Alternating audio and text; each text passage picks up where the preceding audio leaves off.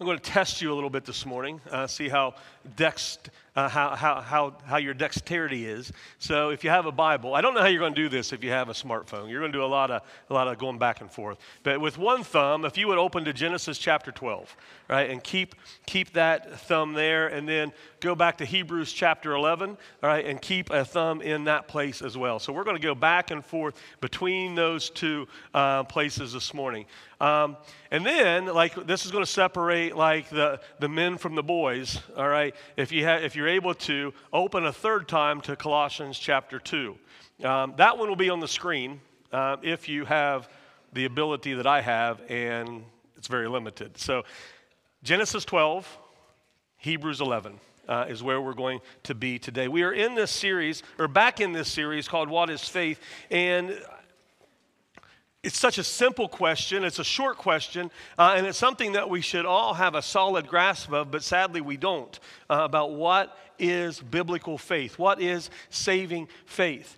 And a lot of the problem comes because the, the original word for faith in Hebrew and Greek right, can be used in multiple ways. For us, the word we use for faith can only be a noun, it can't be a verb. Right? But, but in Scripture, in both the, the, the Hebrew and the Greek, the word for faith can be both.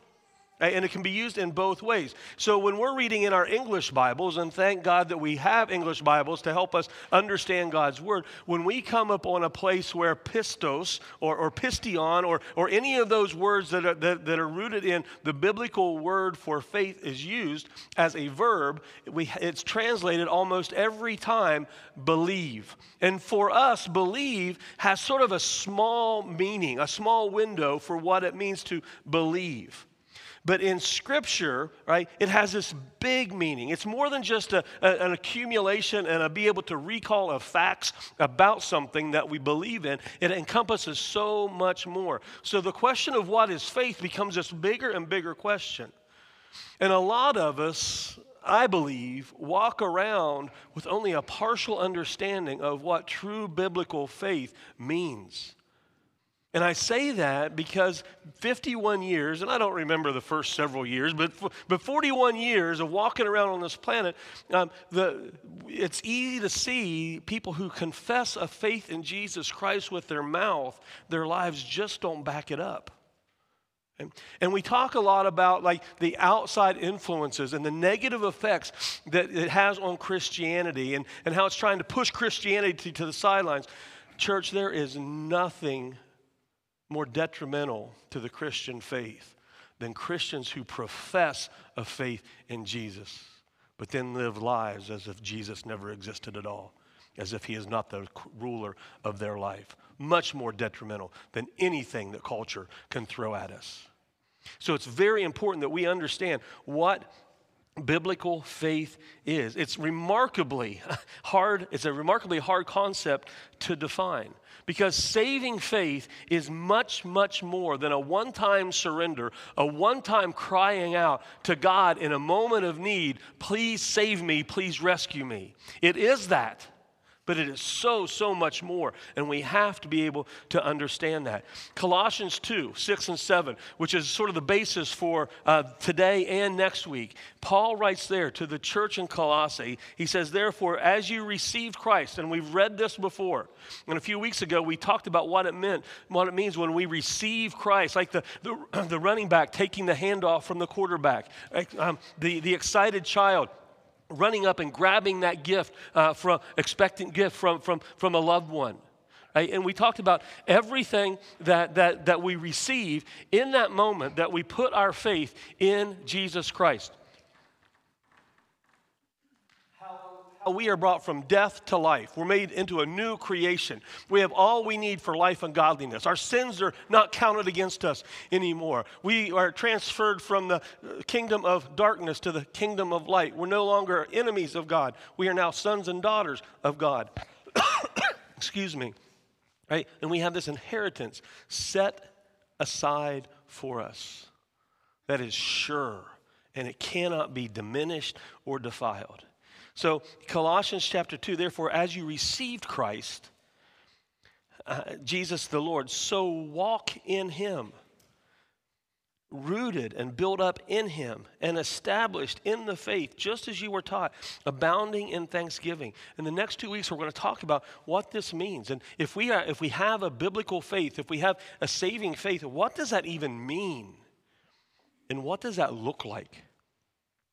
Saving faith is something that's easier to illustrate at times than it is to explain or define. And that's why when you come to Scripture, a lot of the best pictures of saving faith come at the end of these long narratives where we read about the lives and the activities and the actions and the, the, even the consequences of disobedience of these heroes of faith. And then we see tucked in these, this example of faith. That's really what Hebrews 11 is all about. It's the Cliff Notes version of Genesis 12 on, right, about all these heroes of faith.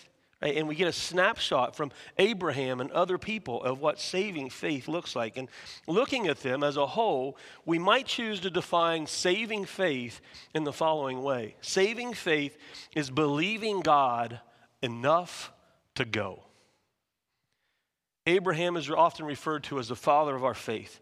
And his story illustrates this, this, this excellent faith that we should imitate and desire to have. Paul said that in Romans chapter 4, verse 3 Abraham believed God, and it was counted to him as righteousness. Now, there's power in that statement. And we, what we talk about when we talk about righteousness, when we accept Christ, uh, when we have faith in Christ, right, we, we get the righteousness of Christ. And what, what Paul is talking about here is, is much, much more than, than Abraham believing in some things about God. It's, it, it's Abraham believing in God and his, his life reflecting that belief. The story of Abraham is our go to resource when we are attempting to understand what biblical faith is. Genesis chapter 12. If you are there. In Genesis chapter 12, uh, starting in verse number 1, right, the Bible says this Now, the Lord said to Abram, before his name was changed to Abraham, Go from your country and your kindred and your father's house to the land that I will show you. And I will make you a great nation, and I will bless you and make your name great, so that you will be a blessing.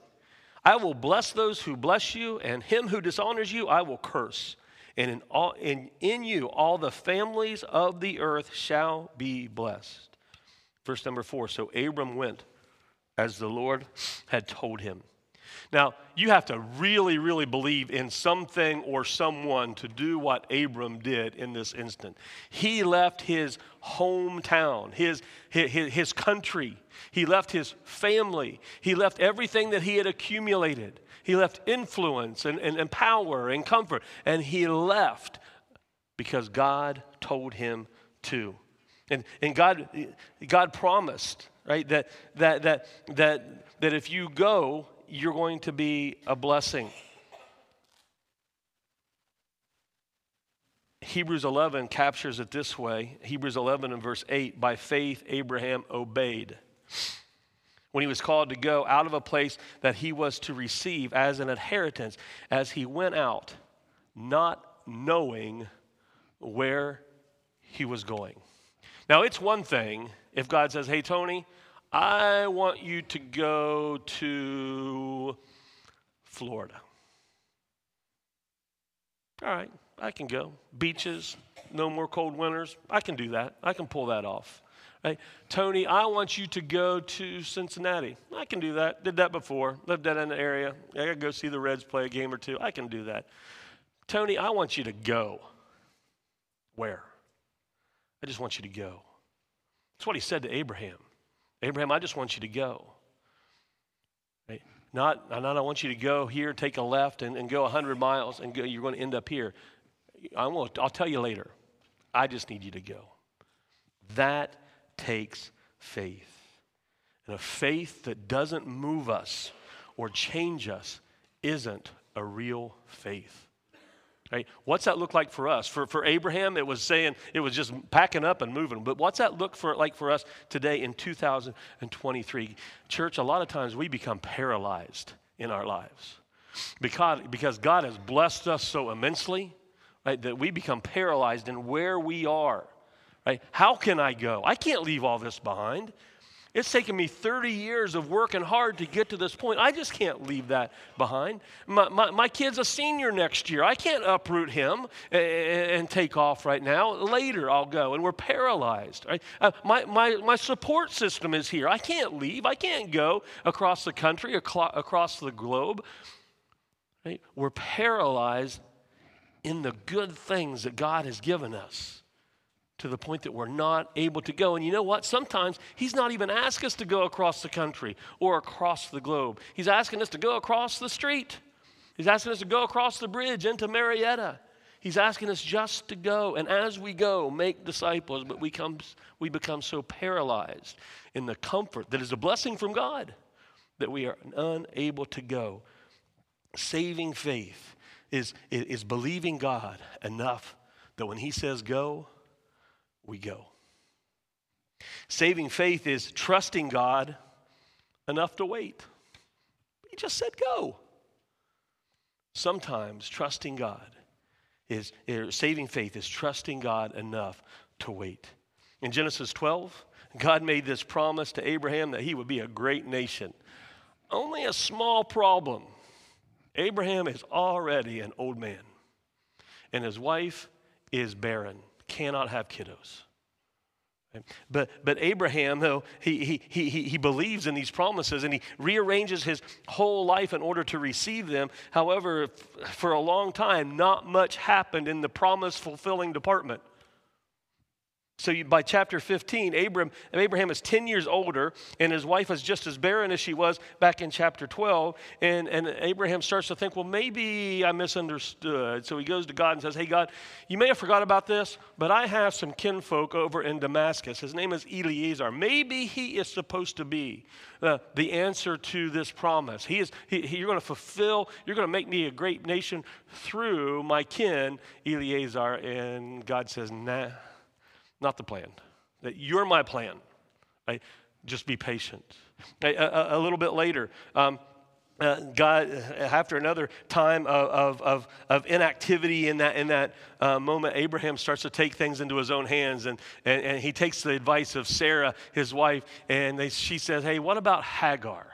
Maybe you could fulfill this promise through Hagar. We could adopt that child, and that's the lineage that God will make us a great nation. Now, I don't know if you ever imagine God just shaking his head at you. I think he shakes his head at me quite a bit.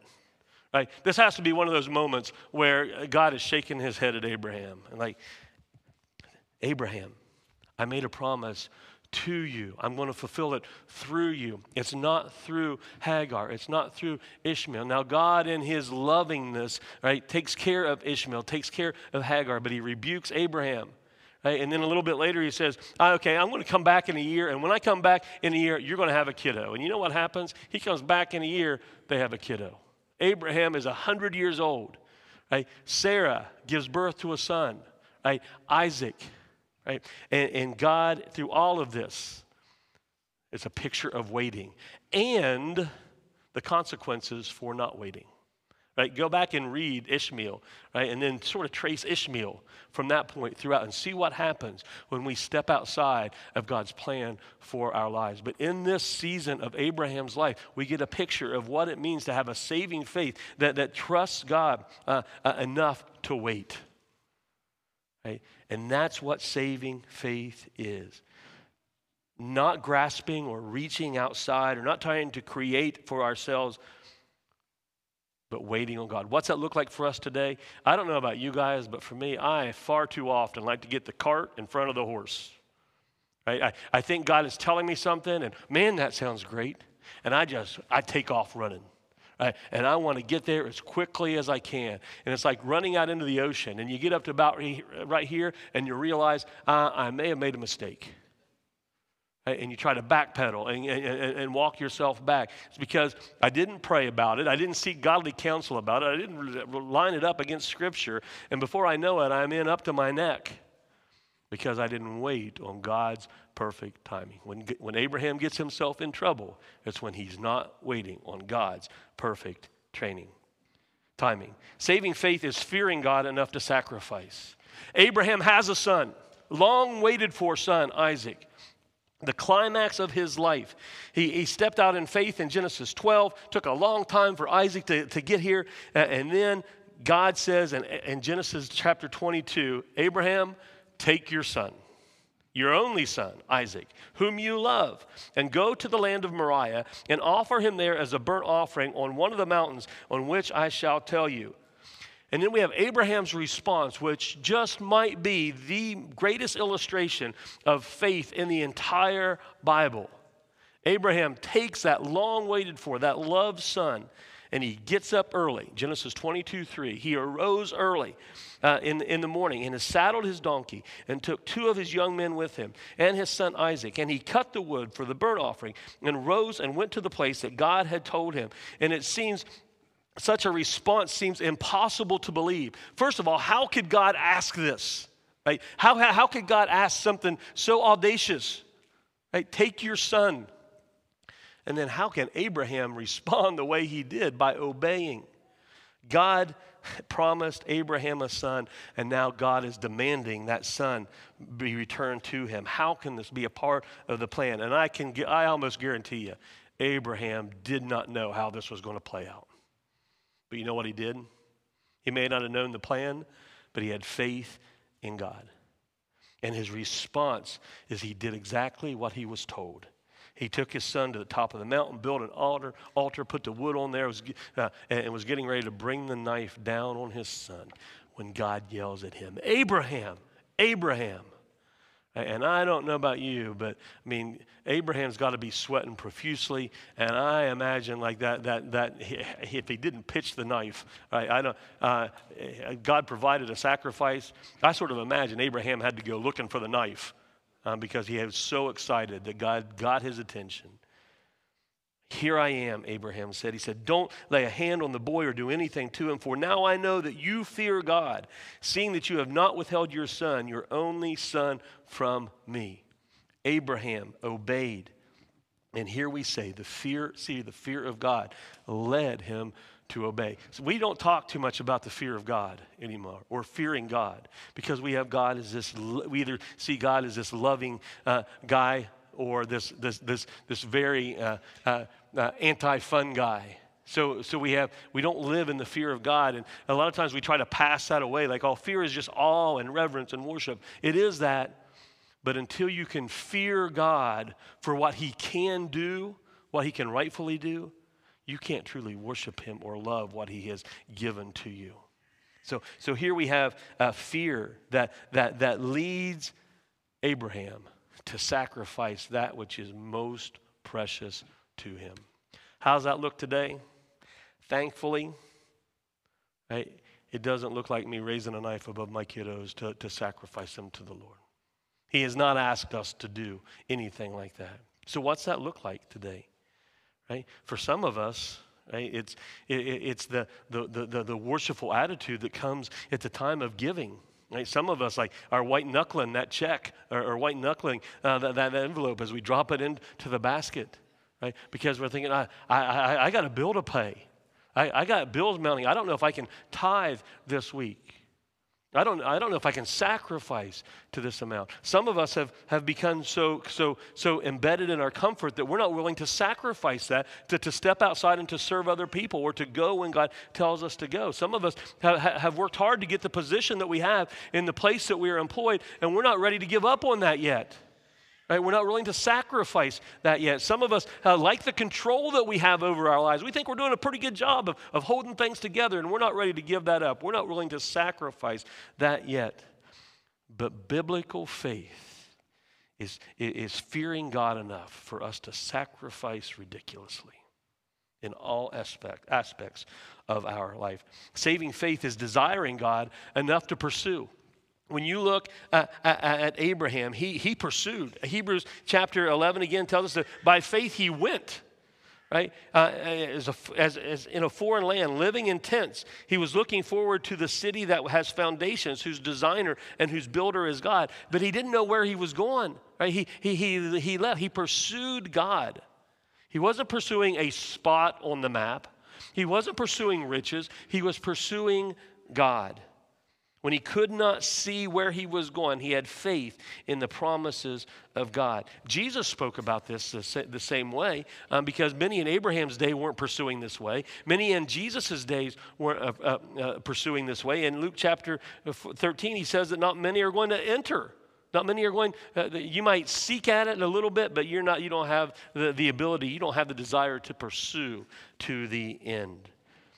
It's not mere wanting, it's striving, it's fighting, it's pursuing, it's taking hold of God and never letting go. That is saving faith. Saving faith is loving God enough to endure.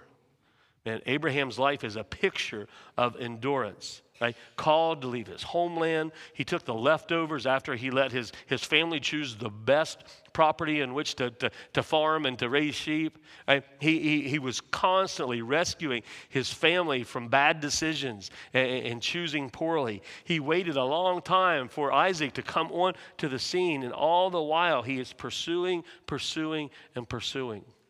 Hebrews 11 gives us a, a, view into other men and women who were pursuing as well, uh, other than Abraham. We have Moses in chapter 11 of Hebrews and verse 24. By faith, Moses, when he was grown up, refused to be called the son of Pharaoh's daughter, choosing rather to be mistreated with the people of God than to enjoy the fleeting pleasures of sin.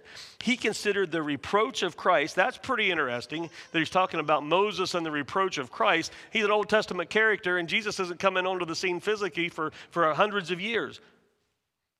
He considered the reproach of Christ greater of greater wealth than the treasures of Egypt, for he was looking to the reward. By faith he left Egypt, not being afraid of the anger of the king, for he endured as seeing him who is invisible. Moses left his adopted mother and abandoned a life of privilege in order to endure a life of obedience as one of God's chosen.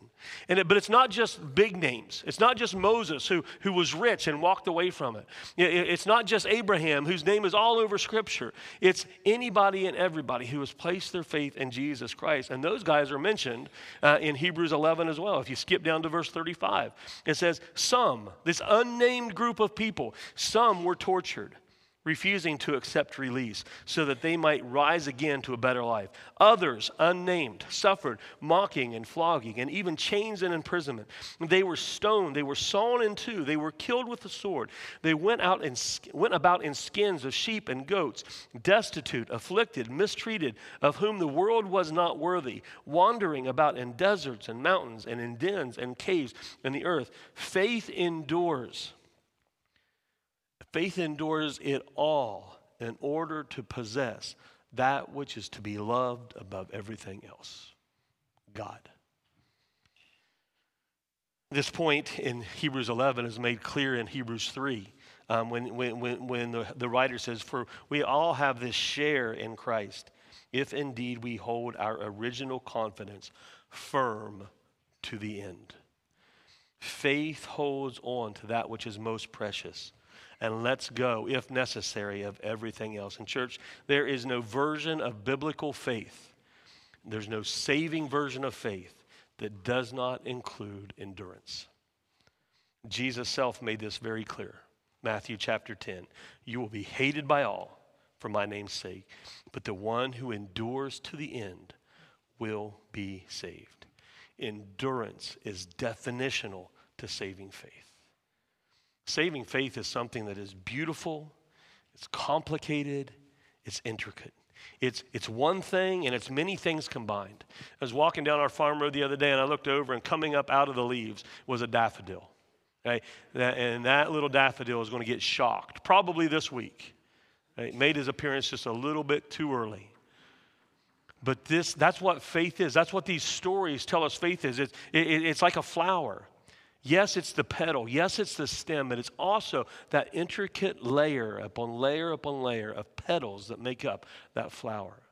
It's all of those things. And that flower is not as beautiful as it can be unless all of those things are there. And when you start to pluck off pieces of it, they start to wilt and die. And that's the way it is with faith. That's what James says in, in, in, in James chapter 2. Faith by itself, if it does not have works, is dead.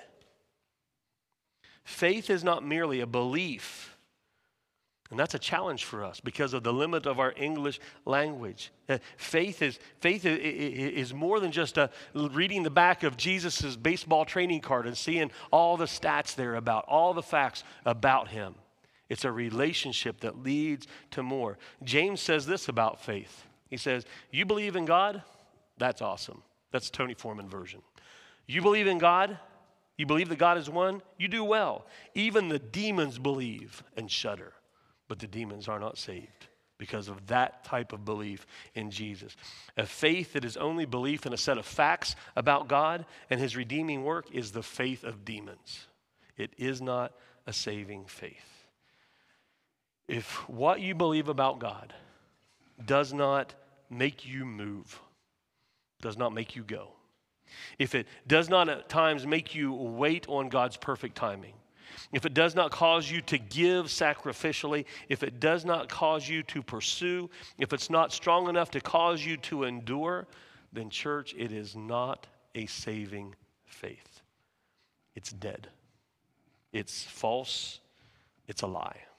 Real faith is a complicated and glorious thing, it's a gift from God. That point is clear in Scripture. It is a decision, it is a receiving of Christ that's clear in Scripture. And it is a life of faithfulness. That too is clear in Scripture. It is the means by we, which we take hold of and identify with the promises, with the grace, and the person of Jesus Christ. Thanks be to God for the gift of faith. My question for you this morning is, is pretty simple. A couple of weeks ago, we talked about all those things that, that we receive when we receive Christ as our Savior. If you are an unbeliever today, I encourage you to look at that list. And the list that we looked at, though long, was only partial. And I encourage you to follow the Spirit's prompting, to give up control, to step into that new identity as a child of God.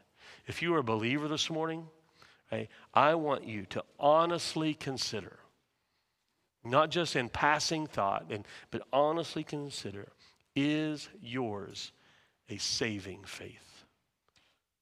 Or is it just a mere assent that Jesus, I believe in Jesus? If your faith does not cause you to go, cause you to wait on Him, if it does not encourage you to give sacrificially in all aspects of your life, not just money, if it does not allow you to pursue and to endure, then I question whether your faith is a saving faith.